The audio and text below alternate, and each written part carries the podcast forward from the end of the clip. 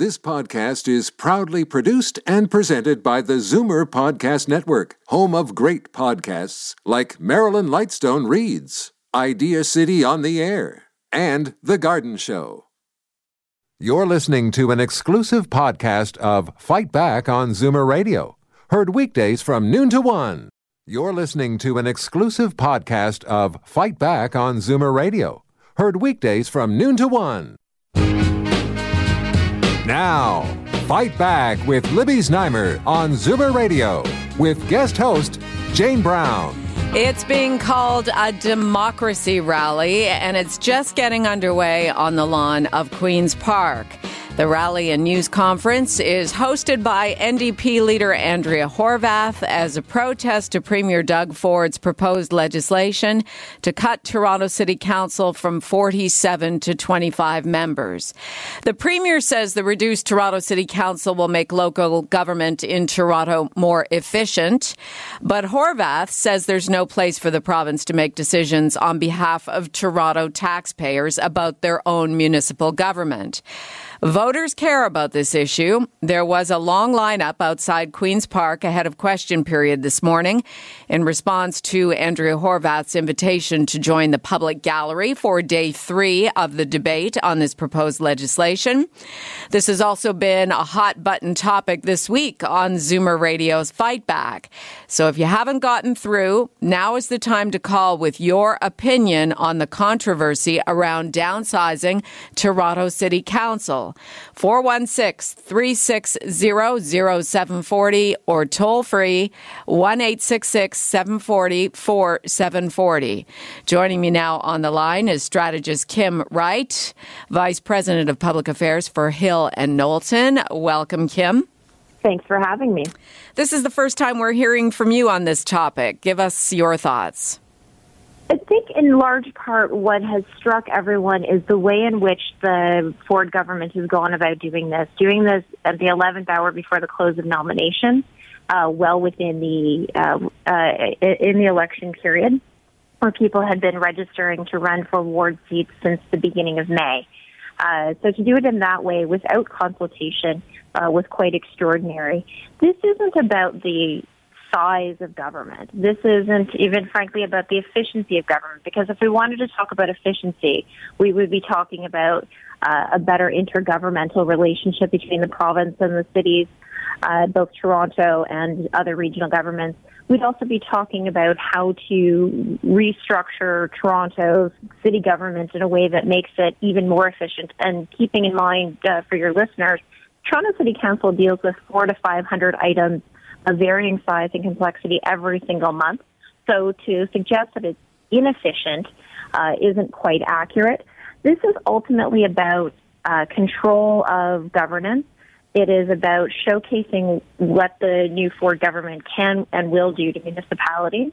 Uh, and it ultimately comes down to being about downloading and who funds and pays for and is ultimately responsible for delivery of services like transit planning. Right. And I, I want to hear from you, the Zoomer radio listener, as well, uh, what you think this issue is, because it may not be a bad idea to make a smaller Toronto City Council. Kim, I, I think a lot of people would agree with you on that.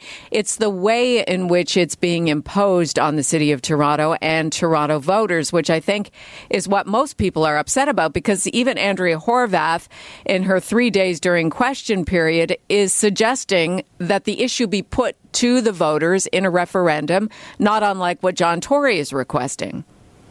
At the end of the day, if you can, with a strike of a pen, say to Torontonians, okay, we're going to go with 25 city councils because that's the that's the provincial boundaries. That's the gold standard. Well, if I'm a if I'm a resident in Windsor, I should be very worried about that because they have two MPPs.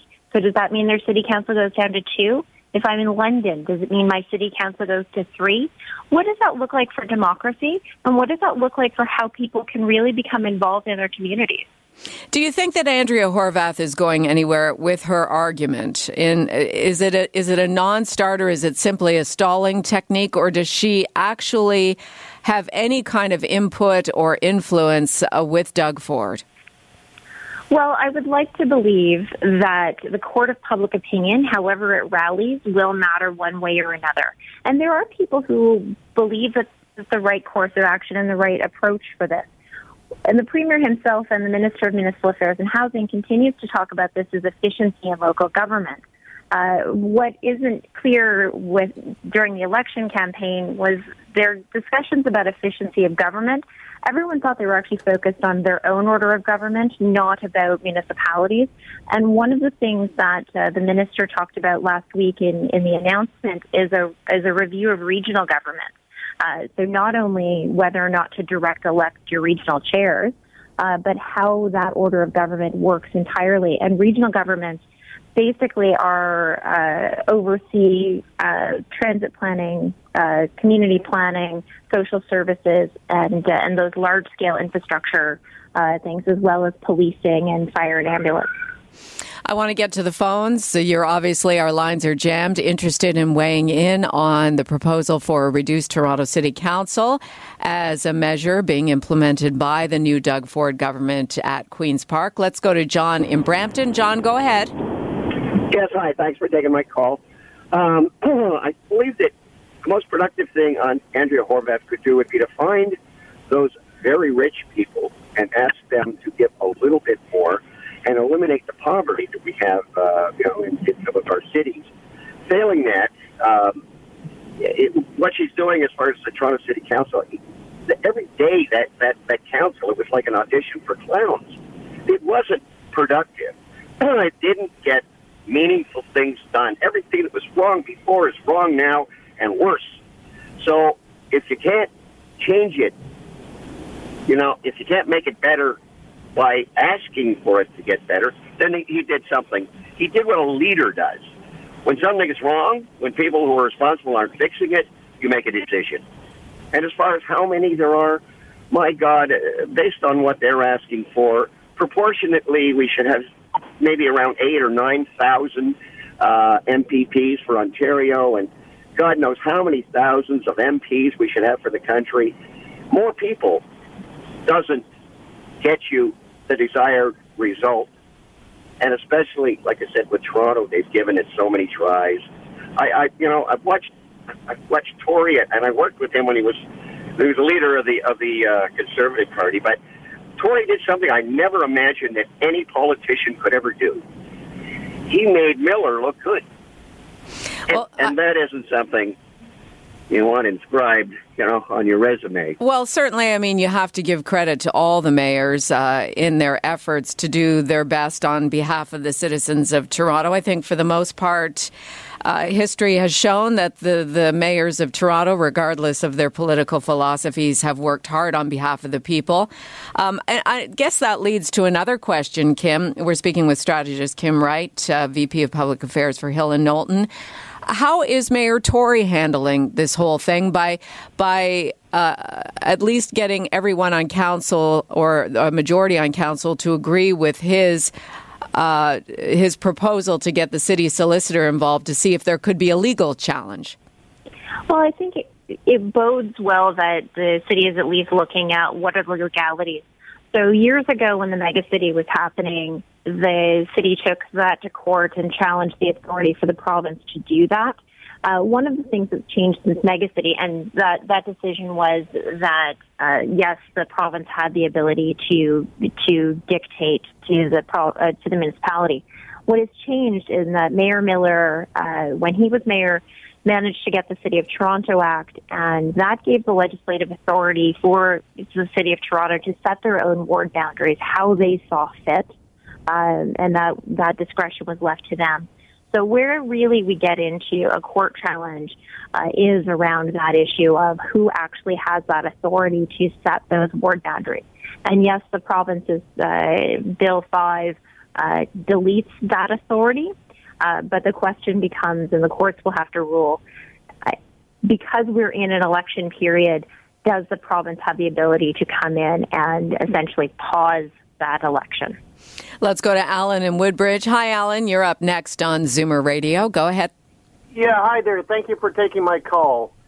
Um, my my point is, I'm all for Ford because I do believe in democracy.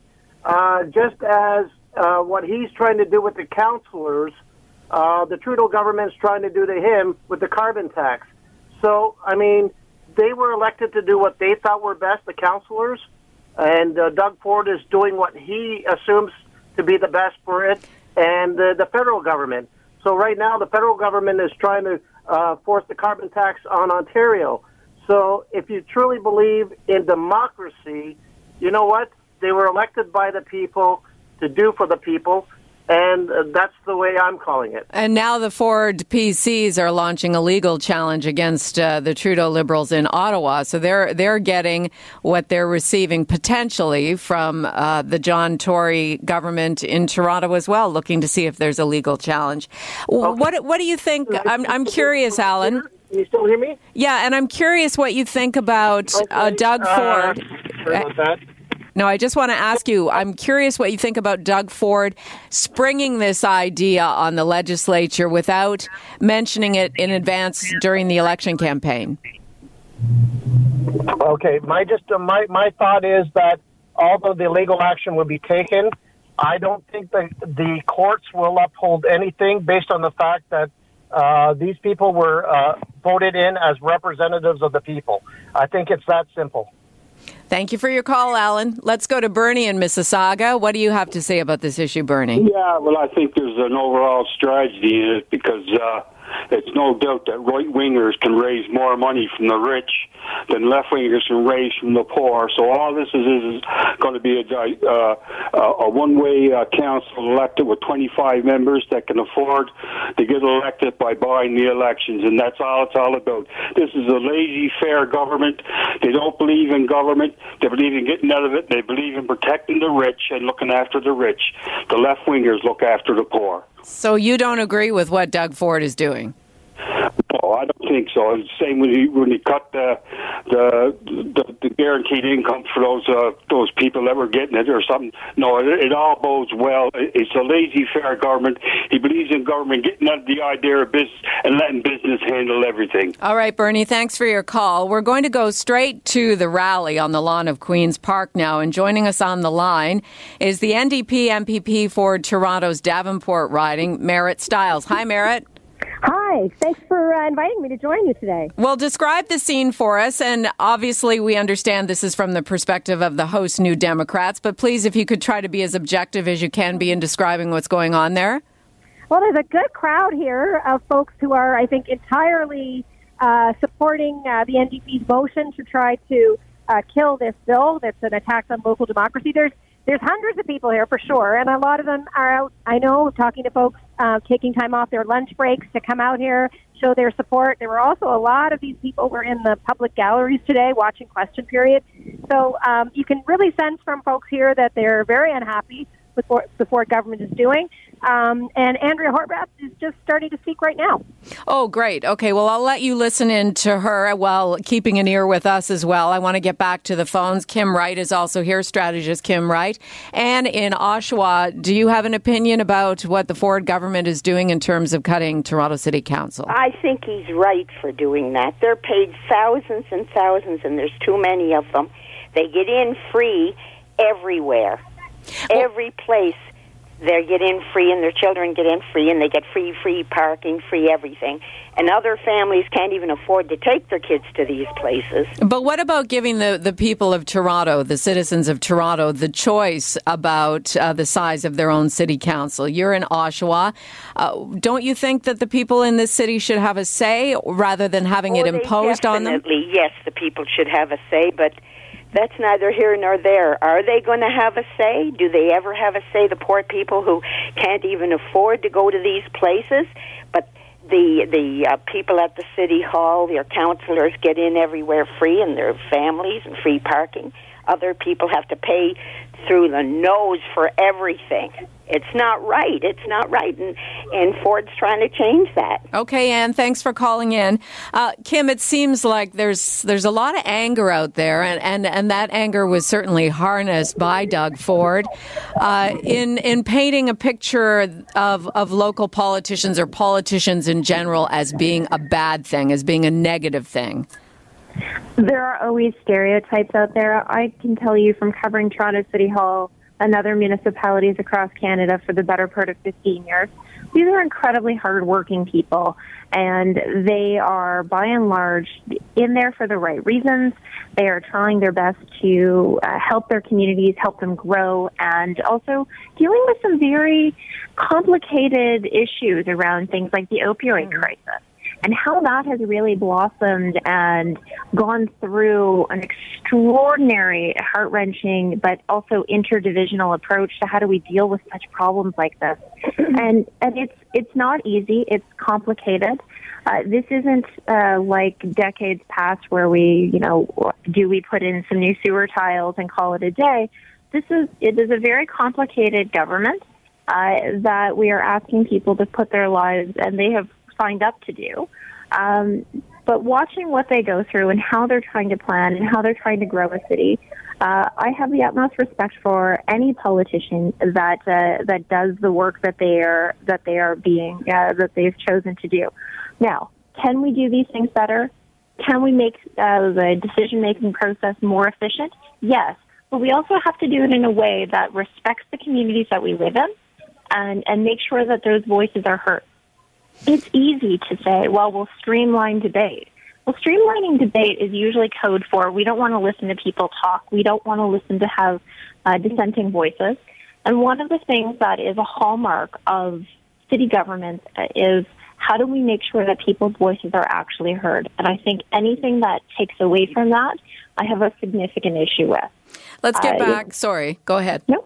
No, and I think one of the things we need to have a real strong look at, you know, when we deal with the City of Toronto, it is the sixth largest government in the country. Uh, they deal with a lot of issues. They deal with a lot of complexity. I think we need to have a, a serious reconfiguration of that government, but to do it in such a way that is respectful of the democratic process, not at the 11th hour. Let's get back to Marit Stiles, uh, NDP MPP for Toronto's Davenport riding on the lawn of Queen's Park. What is the opposition leader saying to the people, Marit? Well, she's she's talking about the motion that she's put forward uh, that we're going to be debating this afternoon. We're going to be attempting to stop uh, the government from this attack on local democracy. Uh, we really believe, and she's getting a great response from the crowd here, uh, that, that city councilors have a really important role to play. And I heard some of what Kim just said, and I couldn't agree more. Uh, city councilors in our city deal with probably the most cases and casework from constituents of any level of government.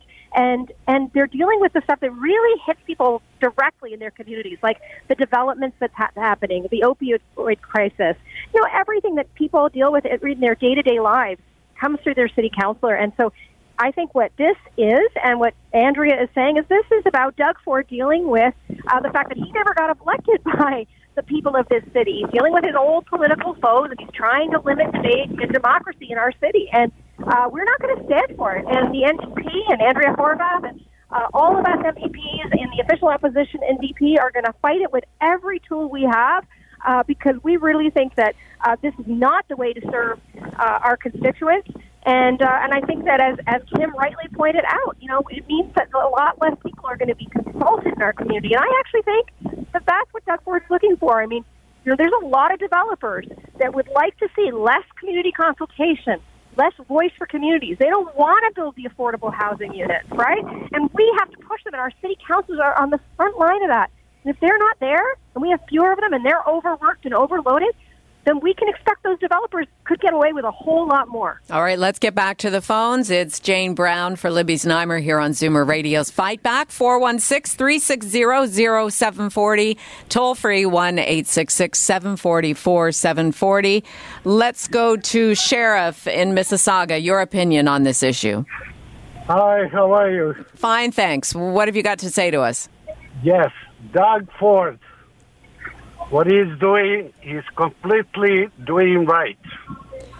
Second thing, Andrea Horwath should have packed long time ago.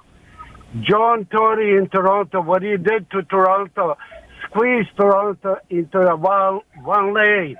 Those people should go. That's my comment, and thank you very much. Okay, Sheriff, thanks for calling in. All of our calls so far have been from outside the city of Toronto. Uh, with the exception of Bob in Etobicoke, who joins us now on the line. Bob, yeah. what do you think about what's happening to your local government by I, the Doug Ford PCs? I'm in agreement with it because, one, now we have 311. We don't need to run to our local town council. I've used 311 in a couple of instances. There was a, a sinkhole was developing, and it, within a day, they went out and looked at it. They have put signs. I live in the West Mall. They put senior uh, so that people know that there's seniors in the building. The 311 is a great thing. Well, before we had 311, maybe you needed to catch your counselor. I wish he would go a little farther. I would want to see Toronto take over Mississauga, Pickering, Ajax, half of Vaughan, and make it like the GTA would be one transportation system.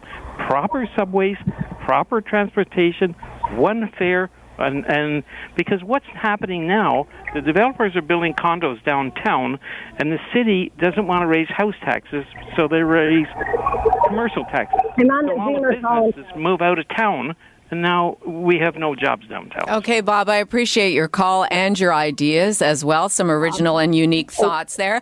Uh, we do have to move on to the next segment. Uh, we'll be speaking with OPP Sergeant Carrie Schmidt uh, about the long weekend traffic enforcement. Certainly very important for those of us out driving through the long weekend. But just uh, some closing sentiments. First of all, uh, Marit Stiles there on the lawn of Queen's Park. Uh, something you'd like to close with before we say goodbye to you? Well, I just want to thank everybody who's been lending their voices to this call to to stop Doug Ford and his government from doing this to our city. You know, Toronto is like any other city. We need we need good representation, and particularly for seniors and others who who find that the services just sometimes aren't always available to them as quickly as they need them. We need the kind of community representation that, that our council provides. And you know what? At the end of the day, it's up to us as the residents of Toronto to make this call, not Doug Ford. So I think it's uh, this really undemocratic move. Uh, I'm really, really happy to hear so many Torontonians lending their voices to this, and um, we can push back. We just need to make sure everybody gets out there and let the conservative MPPs know uh, how upset they are with this attack on our democracy. Okay, Marit, thanks for your time. And certainly we will hear the highlights during the afternoon from the rally at Queen's Park on Zoomer Radio News with Bob Komsic. Let's go. Uh, just a final thought from Kim Wright, our strategist from Hill and Knowlton. I think it's time that we have a real grown up conversation about which order of government needs to be involved in which decision making. How do we have a better intergovernmental affairs strategy?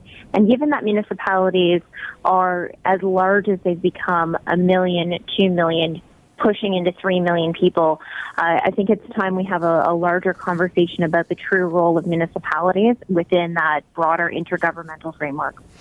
All right. Thank you for your time, Kim. We'll speak again. Thank you. You're listening to an exclusive podcast of Fight Back on Zoomer Radio, heard weekdays from noon to one. You're listening to an exclusive podcast of Fight Back on Zoomer Radio, heard weekdays from noon to one. You're listening to an exclusive podcast of Fight Back on Zoomer Radio, heard weekdays from noon to one. You're listening to an exclusive podcast of Fight Back on Zoomer Radio Heard weekdays from noon to one. This podcast is proudly produced and presented by the Zoomer Podcast Network, home of great podcasts like Marilyn Lightstone Reads, Idea City on the Air, and The Garden Show.